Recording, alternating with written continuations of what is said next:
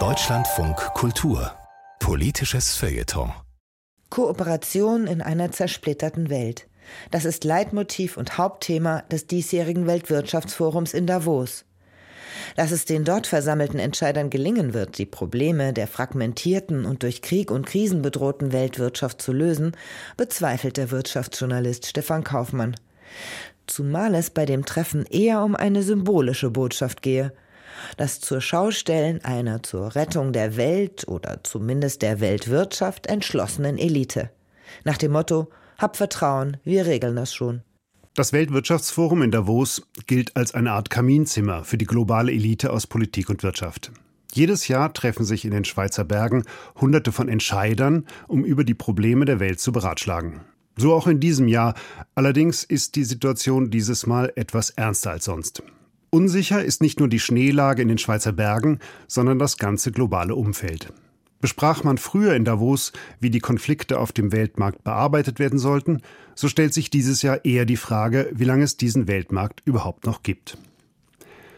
Kooperation in einer fragmentierten Welt. Unter diesem Titel läuft das diesjährige Weltwirtschaftsforum und tatsächlich ist die Warnung vor einer Fragmentierung allgegenwärtig, also vor einem Zerfall des Weltmarkts in geopolitische Blöcke. Noch vor kurzem wurde der wachsende internationale Güter- und Geldverkehr als Erfolg gefeiert.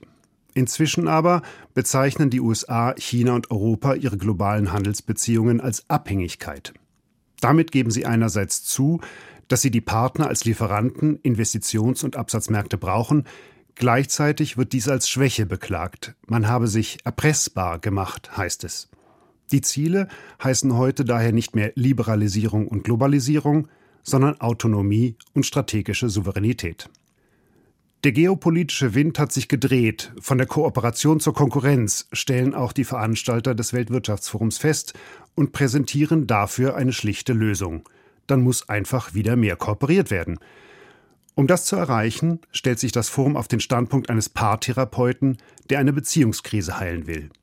Es hält den zerstrittenen Parteien erstens vor, sie wollten doch im Prinzip alle das Gleiche, nämlich eine bessere gemeinsame Zukunft. Um das Miteinander zu stärken, wirbt das Forum zweitens für mehr Vertrauen, denn das sei die Voraussetzung für Kooperation. Um dieses Vertrauen zu schaffen, bietet sich das Forum drittens als Gesprächskreis an. Die Veranstalter von Davos tun damit so, als gäbe es die Ursache der Streitigkeiten nicht, nämlich den zunehmend erbitterten Kampf der globalen Mächte um die Besetzung der Märkte, bei dem können nicht alle gewinnen.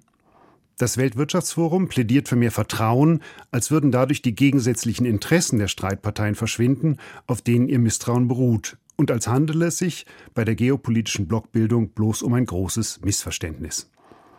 Dieses Missverständnis will das Forum durch Dialog beheben, so als hätte den Mächtigen der Welt bloß die Gelegenheit zum entspannten Austausch gefehlt. So wird das Weltwirtschaftsforum zwar voraussichtlich nichts dazu beitragen, die globalen Gegensätze zu heilen, aber vielleicht liegt der eigentliche Zweck dieses Treffens ohnehin woanders. Es will Vertrauen bei der Bevölkerung stiften, und zwar doppelt. Erstens Vertrauen in das herrschende System, dessen Missstände, geopolitische Blockbildung, Armut, Klimakatastrophe usw. So nicht mehr als Ergebnisse der geltenden Ordnung behandelt werden, sondern als Mangel an Ordnung.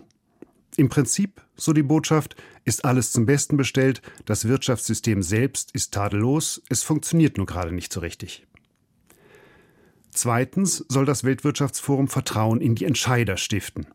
Eliterunden wie die in Davos senden die Botschaft aus, die Mächtigen seien sich prinzipiell einig bei der Bewältigung globaler Probleme, mit deren Entstehung sie natürlich nichts zu tun haben.